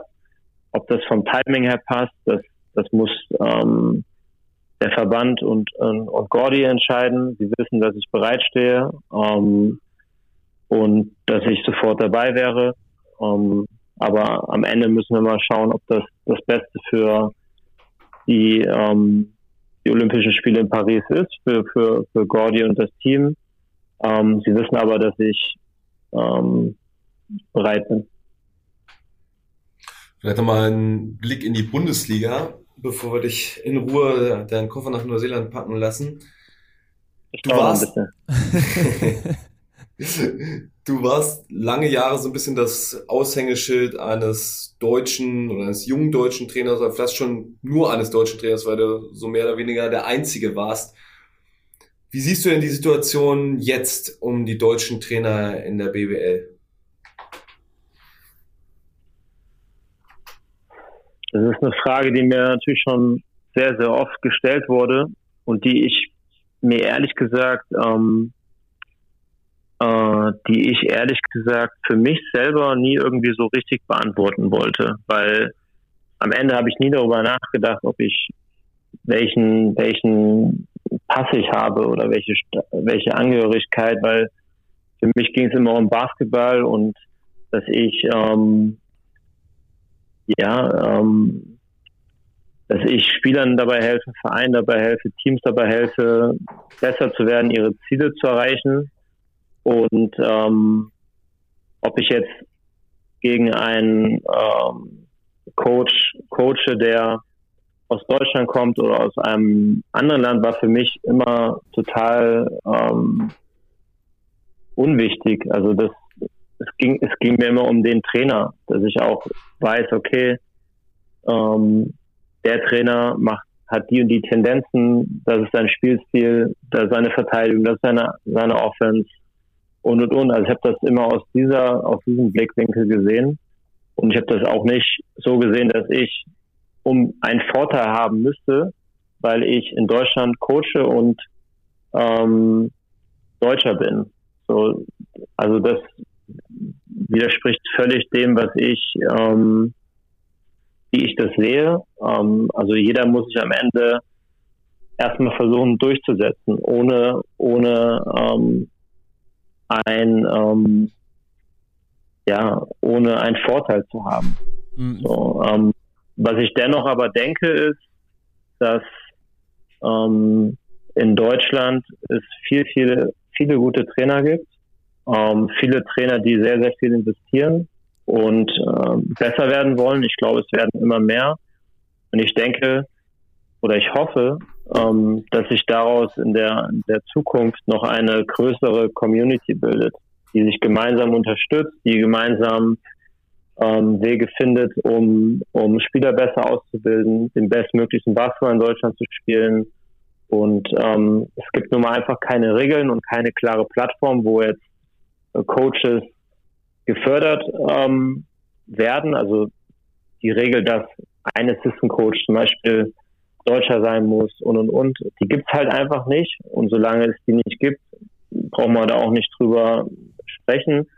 Ob es die geben sollte, ähm, kann ich auch nicht genau sagen. Ich glaube, es, es müsste viel mehr das Verständnis dafür entwickelt werden, was es bedeutet, Coach zu sein. Was bedeutet es, ähm, sich da reinzuentwickeln? Was bedeutet es, wie viel da rein zu investieren, um es zu schaffen, um äh, Chancen zu bekommen, um äh, auch, auch Spielern was vermitteln zu können? Ja, das ist mir, das ist ein, ein, eine Sache, die mir bewusst geworden ist äh, vor einigen Jahren. Du, du als Trainer, du, du musst ja dem Spiel auch was vermitteln können. Ja, ist ja nicht so, dass, äh, dass der Spieler ins Training kommt und ähm, möchte einfach Basketball spielen, sondern er will etwas vermittelt haben und besser werden. Und all diese Punkte müssten sich gemeinsam wiederfinden und äh, ja, das, das, das Coachbild, das Trainerbild einfach noch verbessern und äh, stärken. Äh, ich glaube aber trotzdem, dass es viel mehr deutsche Coaches gibt, ähm, die, die eine Chance verdient haben und die, ähm, die sehr, sehr gute Arbeit leisten. Ähm, ich denke, dass sich vieles, vieles äh, stark verbessert hat. Ähm, ich habe 2011 mit, mit Harald Stein die Chance gehabt, in, in den Jugendnationalmannschaften zu arbeiten bis 2017.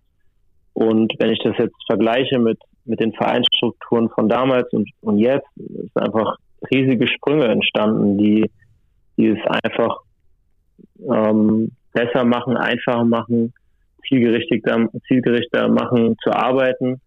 Ähm, deswegen bin ich davon absolut überzeugt, dass es da noch viel mehr Potenzial gibt im, im, im, Bereich Coaches, Trainer, ähm, das nochmal auf, auf ein noch neues, neueres Level zu bekommen. Ja, und in der Bundesliga zu arbeiten ist generell nicht einfach. Ähm, das sind begrenzte äh, Arbeitsplätze und äh, Chancen. Und es gibt auch in Deutschland viele etablierte Trainer, die lange in der Liga sind und sein werden, auch berechtigterweise. Und ähm, man muss eben einfach dann besser als ein anderer sein. Ja? Und ähm, das ist ähm, ja die, die, die Competition, die sich da halt ähm, daraus ergibt.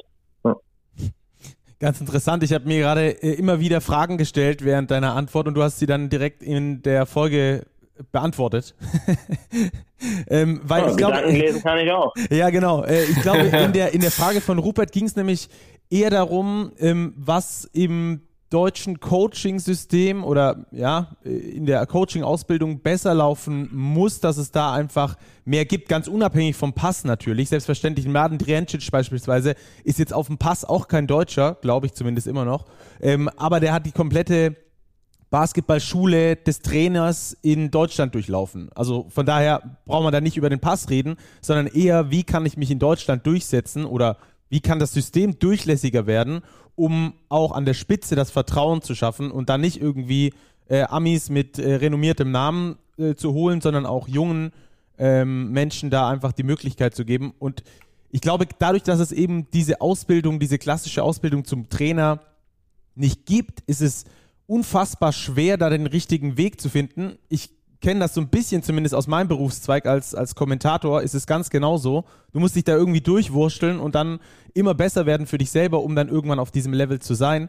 Aber ich glaube, genau an dem Punkt hat Basketball Deutschland noch einen riesen ähm, ja, Weg vor sich, um da einfach diesen Weg vielleicht ein bisschen deutlicher zu machen, ein bisschen deutlicher zu beschreiben ähm, und dieses Vertrauen auch, auch in den Medien, das muss man auch so sagen, äh, viel größer zu machen und zu sagen, Mensch, da ist ein junger Deutscher und der wird es bestimmt auch schaffen. Da muss jetzt nicht irgendwie ein Ami mit 10 Jahren oder 50 Jahren Erfahrung kommen, keine Ahnung, sondern das schafft auch der. Ich meine, zum Beispiel Fabian Strauß in, in Dresden aktuell, bestes Beispiel, der sich da herausragend entwickelt und einen Pro-A-Ligisten baut, der in Richtung Playoffs äh, immer wieder unterwegs ist, auch in der, im Pokal äh, gut war. Also ich glaube, das braucht es eher in Basketball Deutschland, dass man da diesen Weg aufzeigt. Und du hast ja gesagt, es ist schon besser geworden, aber ich glaube, es ist nach wie vor, als Coach musst du quasi alles aufgeben in deinem Leben, also Privatleben, Freunde, Familie, alles, um irgendwie an diesen Punkt überhaupt kommen zu können, mit dieser riesen Unsicherheit, die du in der Bundesliga ja beschrieben hast, dass du eigentlich am übernächsten Spieltag schon wieder raus sein könntest, oder? Ja, die Basketballwelt ist kleiner. Fabian Strauß war Spieler bei mir in Wedel und wir haben gegen Lahn Drenic in Oldenburg gespielt. Also die Welt ist klein. Ähm, genau, also vielleicht mal anders ausgeholt. Das, das System in Deutschland ist ja grundsätzlich das, dass man eine Lizenz erwirbt. Also es gibt ja von unten nach oben Lizenzen. Und dann gibt es ja mittlerweile die Möglichkeiten in der Bundesliga mit der BBL zusammen eine Trainerausbildung zu machen, äh, die ich auch jahrelang unterstützt habe. Ähm, da ist ja der Matthias Sonnenschein ähm, federführend Ansprechpartner und ich äh, finde es großartig, was, was da in die Wege geleitet wurde. Ähm, ich selber habe an der Trainerakademie studiert. Ich habe in Köln meinen Diplomtrainer absolviert, ähm, so wie auch viele andere deutsche Coaches. Ähm, und dann gibt es eben noch die Möglichkeiten, sich über verschiedene andere Studiengänge sich weiterzuentwickeln, was ich auch gemacht habe. Ähm, und das System ist eben anders als in den USA zum Beispiel. In den USA arbeitet man an der Highschool, am College, dann ist man äh, dritter Assistenztrainer, wird man zweiter Assistenztrainer, erster und dann ähm, kommt man durch diese praktische Erfahrung äh, eben immer einen Schritt nach vorne und dann kriegt man die Chance als Head Coach und so weiter.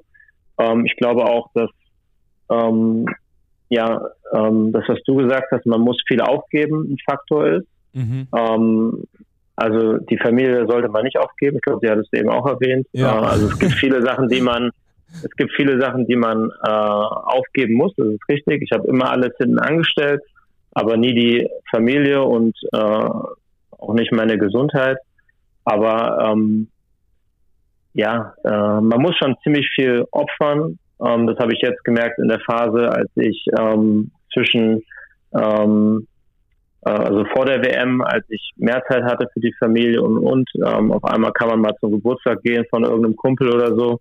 Ähm, ist einfach anders. Das konnte ich ganz, ganz viele Jahre gar nicht, weil es überhaupt nicht gepasst hat mit den Spielplänen und, und, und, und mit den Trainingseinheiten, mit den Prioritäten. Äh, und dann kommt natürlich auch eine gewisse finanzielle Rahmen dazu. Exakt, ja, ähm, ja ich habe, ähm, sag mal, bis, bis zu der Situation, dass ich in Frankfurt äh, unterschrieben habe, habe ich wirklich äh, echt gefeitet.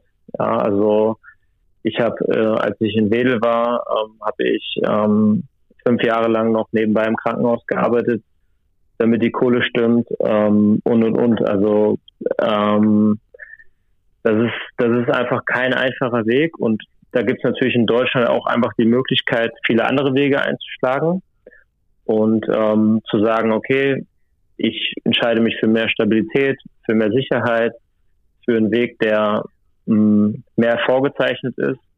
Und bei mir war es eben so, dass ich mich anders entschieden habe und nicht locker gelassen habe und immer weiter ähm, meinen Weg gegangen bin und versucht habe zu gehen. Ähm, deswegen, das heißt nicht, dass ich das dass das andere so machen müssen.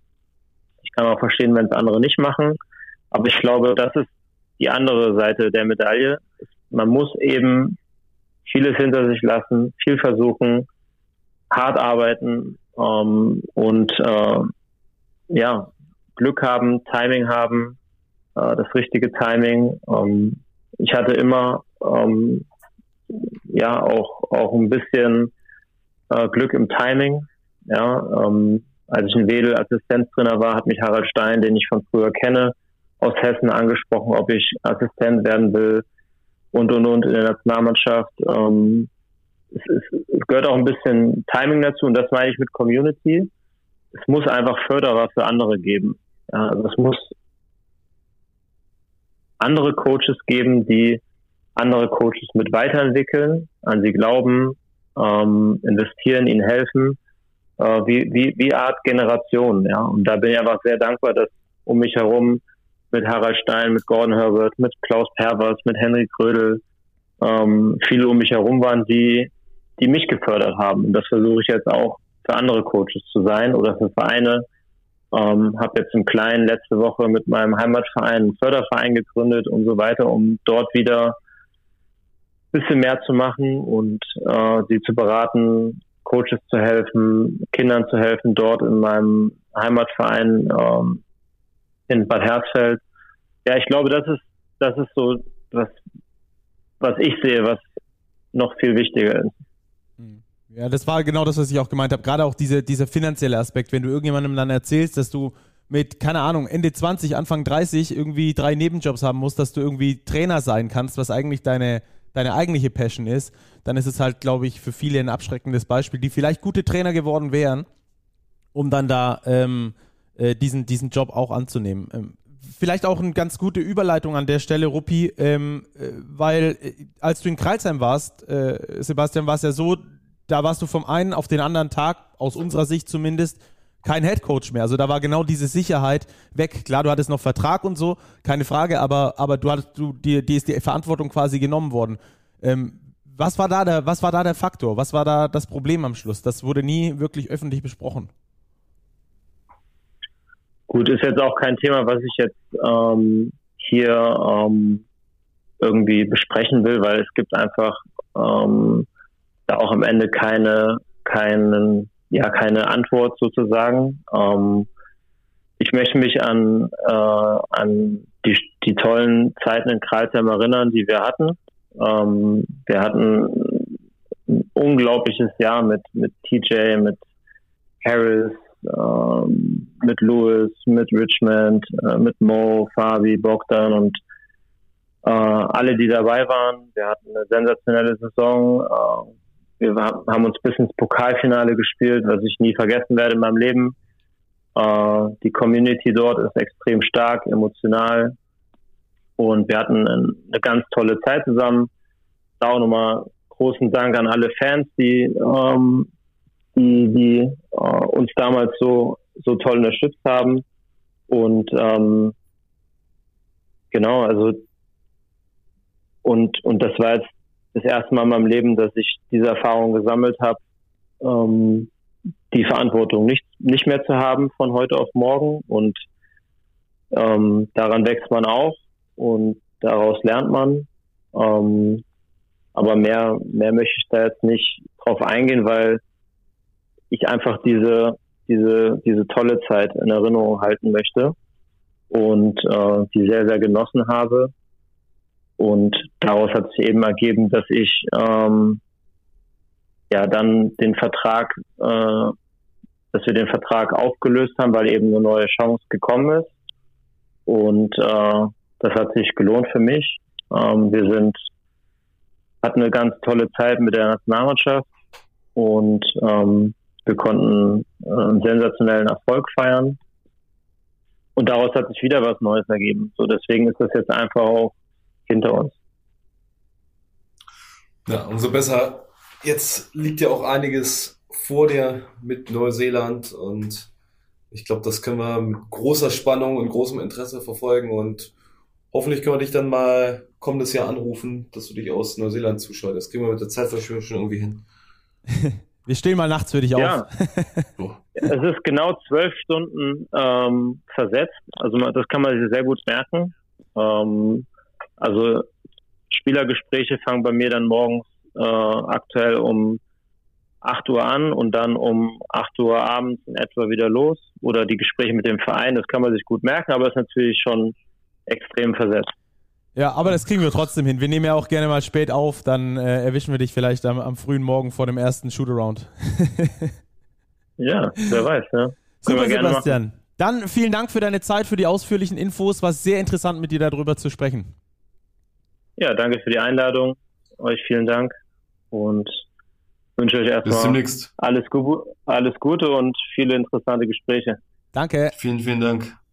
So, sehr langes Gespräch, Ruppi, das wir da hatten mit Sebastian Gleim, aber äh, ultra interessant finde ich. Immer wieder äh, aufs Neue, was er, was er für Ansichten hat, auch zur Trainerausbildung und so weiter und so fort. Mega interessantes äh, Gespräch. Ja, fand ich auch. Guter Typ auf jeden Fall. Kommt sehr gut ins Reden, ihm muss man nicht alles aus der Nase ziehen, äußert da auch sehr gut seine eigenen Ansichten.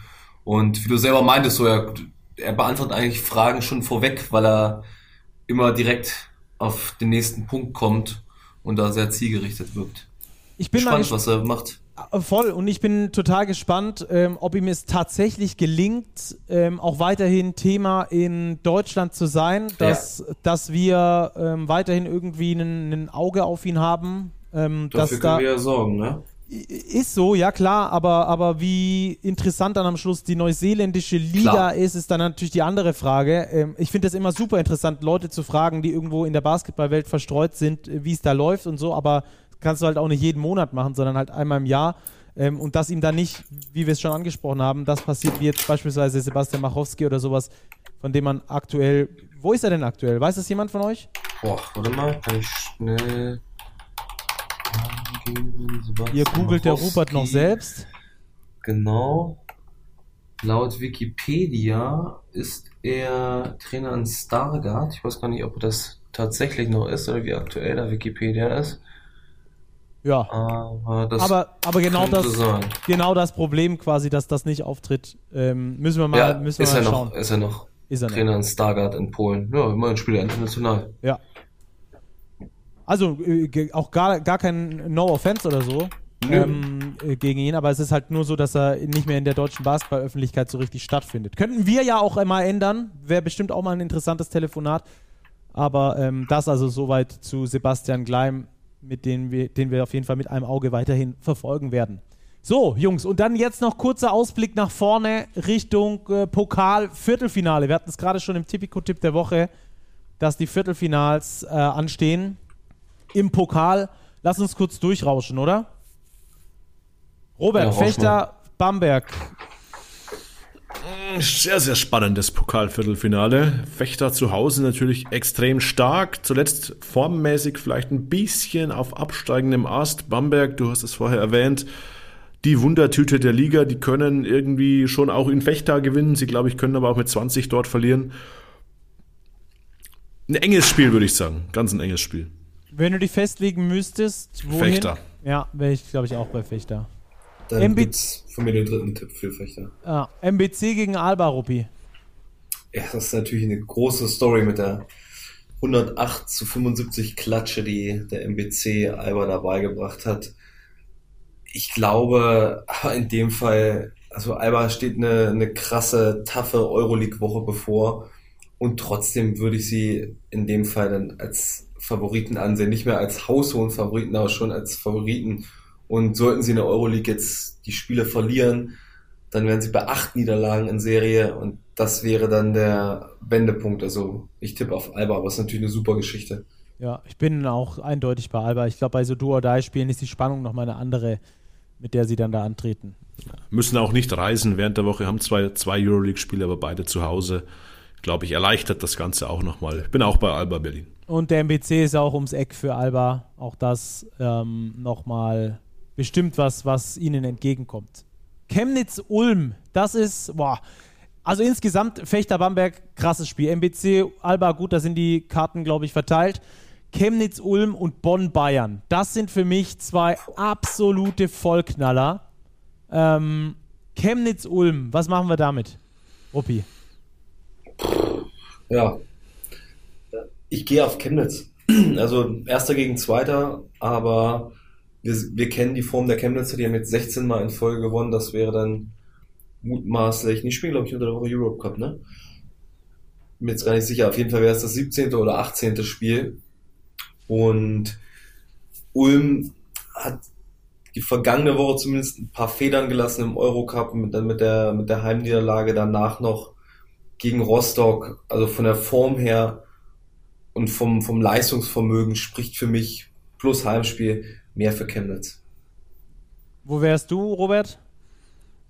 Ja, ich kann Rupis Argumentation folgen. Ich glaube aber, dass sich der deutsche Meister da von seiner besten Seite präsentieren wird. Ich glaube, dass die Ulmer eine Reaktion zeigen werden. Die Leistungsträger Travian Williams, Juan Nunez und die Erfahrenen wie Tommy Kleppers, die werden vorangehen und ich tippe auf einen ganz knappen Auswärtssieg der Ulmer. Sie beenden die Chemnitzer Siegesserie damit. Bin ich bei Chemnitz dir. spielt übrigens am Mittwoch in, äh, gegen Varese, Europe Cup. Okay. Ähm, also beide mit, mit ähm, Belastung unter der Woche, aber Genau, Ulm in Italien, in Trient, am, auch am Mittwoch. Ähm, aber ich bin auch bei den Ulmern. Also ich glaube auch, dass diese Serie der Chemnitzer irgendwann mal reißen muss. Die, ich glaube, die wissen selber nicht, wie ihnen gerade geschieht, die Niners. Ähm, da wäre das natürlich nochmal äh, das Sahnehäubchen obendrauf. Geht ja um den Einzug ins Top 4. Das ist, muss man vielleicht auch nochmal dazu sagen. Enorm wichtiges Spiel. Ähm, also klar, Pokal immer, aber dann im Top 4 dabei zu sein, da hast du dann ähm, ja dieses Treffen vor Ort. Wir waren ja dieses Jahr in, in Oldenburg. Das ist was ganz Besonderes für die Teams, für die äh, Betreuer, für die Zuschauer, für alle. Ähm, da willst du natürlich hin. Chemnitz oder Ulm wird dabei sein. Und Bayern oder Bonn, beziehungsweise Bonn oder Bayern, wen, wen machen wir da? Ich würde auf die Bayern gehen, auch wenn die eine Doppelspieltag haben in der Euroleague, Freitagabend noch in Piräus spielen müssen, 20.15 Uhr. Das heißt, da geht es auch straight to Bonn für dieses Duo-Die-Spiel. Das ist natürlich schon tough. Ähm, aber ich finde, die Bayern zeigen schon eine deutliche Aufwärtstendenz. Vor allem die Big Men um Ibaka und Booker, die man in dem Viertelfinale in jedem Fall sehen wird. Davon würde ich mal ausgehen. Dazu steht ja immer noch dieses Comeback von Wladimir Lucic im Raum, wann es irgendwann mal stattfinden wird. Ob es ein Duo-Die-Spiel sein wird, ich weiß es nicht. Vielleicht auch schon ein bisschen früher, vielleicht ein bisschen später, aber ich glaube, die Bayern werden alles in die Waagschale legen, um hier im Wettbewerb zu bleiben. Wird aber ein hartes Stück Arbeit. Sind ja auch der aktuelle äh, Titelverteidiger im Pokal. Entsprechend wird es ihnen noch wichtiger sein. Aber äh, Ruppi, die Bonner haben auch schon bewiesen, am siebten Spieltag nämlich, dass sie die Bayern auch schlagen können. Dort 88, 83 in eigener Halle. Die Bayern tun sich immer schwer in Bonn. Ähm, wo bist du? Ich bin auch Tipp? leicht bei den Bayern. Leicht bei den Bayern. Ohne dass ich es jetzt tiefergehend begründen kann, dass es über mehr Qualität im Kader hinausgeht. Bin da auch bei Robert, dass die Tendenz doch deutlich nach oben geht. Auch in der Euroleague spielen sie jetzt wesentlich besser hatten jetzt, wer weiß, ob es noch so eine Doppelwoche noch Einfluss hat, aber hatten jetzt zumindest ein spielfreies Wochenende mal, was ein paar Körner geschont hat und knapper Bayern-Sieg. Okay, ich bin bei den Bonnern. Ich glaube da okay. eine, eine Überraschung, aber einfach nur, um dann Gegengewicht zu euch zu liefern. Ähm, bin mir keineswegs sicher, dass da irgendwas geht. Es kann auch sein, dass die Bayern jetzt anfangen, da einfach drüber zu rollen. Also das ist auch möglich. Auf jeden Fall spannende Spiele, die uns da im Pokal äh, bevorstehen und äh, wie die dann ausgegangen sind, das seht ihr natürlich äh, bei Dein und hört ihr dann im Anschluss bei uns, wo wir das Ganze dann für euch aufarbeiten werden und äh, dann ausführlich drüber sprechen werden. Vielleicht ja mit dem nächsten Gast. Falls ihr irgendwie Anregungen habt oder sonst irgendwas, schreibt uns wie immer sehr gerne. Wir diskutieren da ähm, immer mit euch gerne auf den sozialen Medien oder an podcast at big-basketball. Ansonsten, wenn ihr Ideen habt für irgendwelche Gäste oder wenn ihr Ideen habt, äh, welche Kategorien wir hier noch bringen können, welche Themen wir besprechen sollen, dann meldet euch jederzeit sehr gerne bei uns. Ansonsten wünschen wir euch eine schöne Basketballwoche. Danke, Jungs. Hat viel Spaß gemacht mit euch, wie immer. In einem sehr ja, sehr gerne mal wieder, Podcast. mal wieder ein Stück, Stück weit über Länge produziert. XXL. Aber es ist immer ein Fest. Dann macht's gut und äh, macht Dank. euch eine schöne Basketballwoche. Bis ganz bald. Wir hören uns. Bleibt sportlich. Ciao, ciao. Bis dann. Ciao.